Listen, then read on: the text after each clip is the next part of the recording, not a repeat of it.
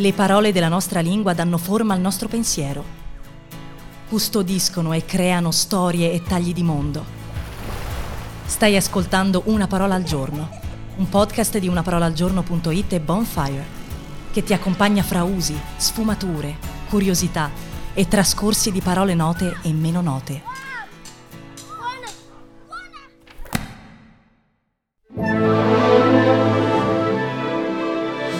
Questa settimana raccontiamo etimologie sorprendenti.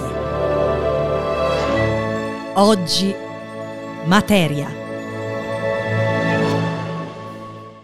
Oggi ci godiamo un viaggio di scoperta etimologica di quelli che di rado capita di fare e ci aiuterà ad annodare alcuni fili del nostro tappeto del mondo. Già adesso ha una primissima percezione consapevoli di questa parola, materia, ci si nota torreggiare dentro un mater, che come quasi chiunque sa o può indovinare significa madre in latino, una presenza che richiede una spiegazione. È piuttosto facile far correre la fantasia e immaginare un nesso fra il concetto di materia e quello di madre. Si confondono nel terragno, nel generativo, nell'essere principio. Ma come ormai stiamo imparando ad accettare, non c'è fantasia poetica capace di superare la somma delle evoluzioni di significato sperimentate in generazioni innumerevoli.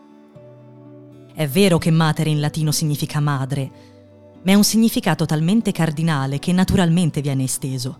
Lo facciamo anche noi. Pensiamo alla maternità allargata della casa madre o della scena madre. L'estensione che ci interessa qui è propria del lessico agricolo. La mater diventa anche il ceppo, il tronco, lo stipite, la radice, il legno dell'albero quella parte intima dell'albero da cui, all'occhio di gente di tanto tempo fa, nascono nuovi polloni, nuovi fusti. Una madre, una matrice, un grembo vegetale, un principio vitale di legno. L'evidente è difficile da spiegare se lo complichiamo. La madre è legno, il legno è materia. In spagnolo e portoghese si dice ancora così.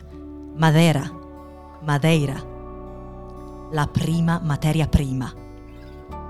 Questa parte dell'albero è massiccia, è corposa e con questo corpo, a memoria di popolo, ma potremmo spostarci indietro indefinitamente, la gente ha sempre avuto a che fare.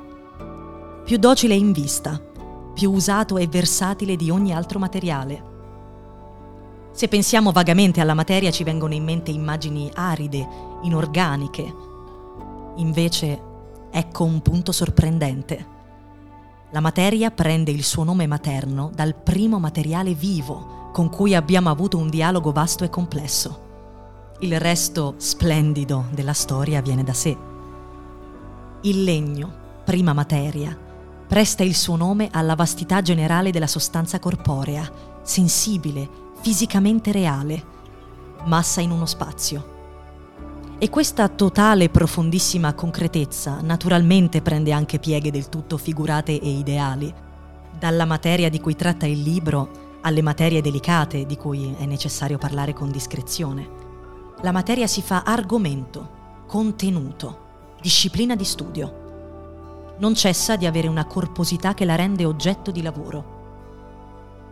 L'ultimo dato sorprendente è che questa evoluzione avviene già tutta in latino noi, questa vasta materia, la ereditiamo soltanto.